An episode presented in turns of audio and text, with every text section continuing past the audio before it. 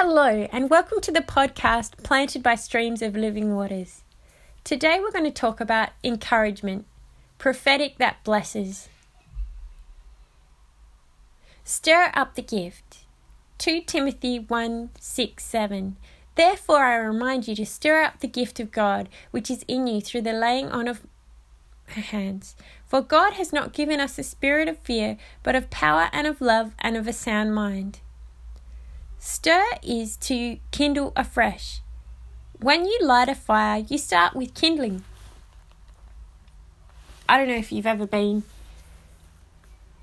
out and, and searching for wood, you get the kindling, then you get and you get the leaves and then you get the bigger pieces and then you get the bigger pieces. It's the little pieces of wood that easily spark and catch a light. The reason we keep stirring the word up in our lives is it is what is the potential to make a difference and is not in our own strength but God given. It's that spark that can set someone on fire for Jesus. The prophetic in our lives needs stirring up to keep that edge on it, especially in the coldest nights. That's when you find yourself stirring up a fireplace, keeping the wood burning brightly. Like this, stirring the giftings in our lives, like a word from the Lord, it keeps you warm. And it's like His fire burns in our hearts and causes people to look to Jesus. Earnestly desire the best gifts. Prophetic words, it's for you, for me, for every person. Maybe you don't feel this is something you get very often, like it might be someone else's gift, maybe. But Paul does say to desire the gifts. If you do ask the Lord for the gift, he will give you a prophetic gift. As we seek Him for it, we find it is a blessing to others to build, encourage, and lift them. Our gifts are for others. 1 Corinthians 12:31 But eagerly desire the greater gifts and now I will show you a way that is beyond comparison. I love the way Paul weaves this passage. He talks about the different gifts and he drops a hint that there's something even greater. That is love. These gifts are all good. In fact, they edify, build, and grace the body of Christ to function in amazing ways. But the gifts also must be matched with character in Christ in our lives.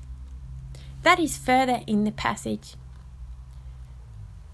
of what will remain faith, hope, and love. When we are at our most effective is when our life reflects his character, and also we are using the gifts. It's like mixing cement for a foundation. It needs the right amount of each element for it to be a strong mix that, as a foundation, it sets strong and stable. 1 Corinthians 14, verse 1 Pursue love and desire spiritual gifts, and especially that you may prophesy. Pastor Brian Houston said of prophecy, it's like a foundation for God's purpose and God's promise.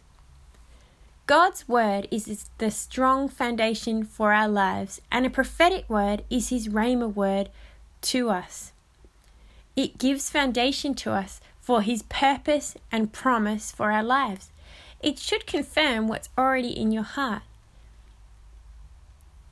When you're reading the word, sometimes it's like a verse can just jump out at you. That's God speaking to you. So, prophetic words complement the Word of God, they go together. Breaking the drought in lives with the Word of God.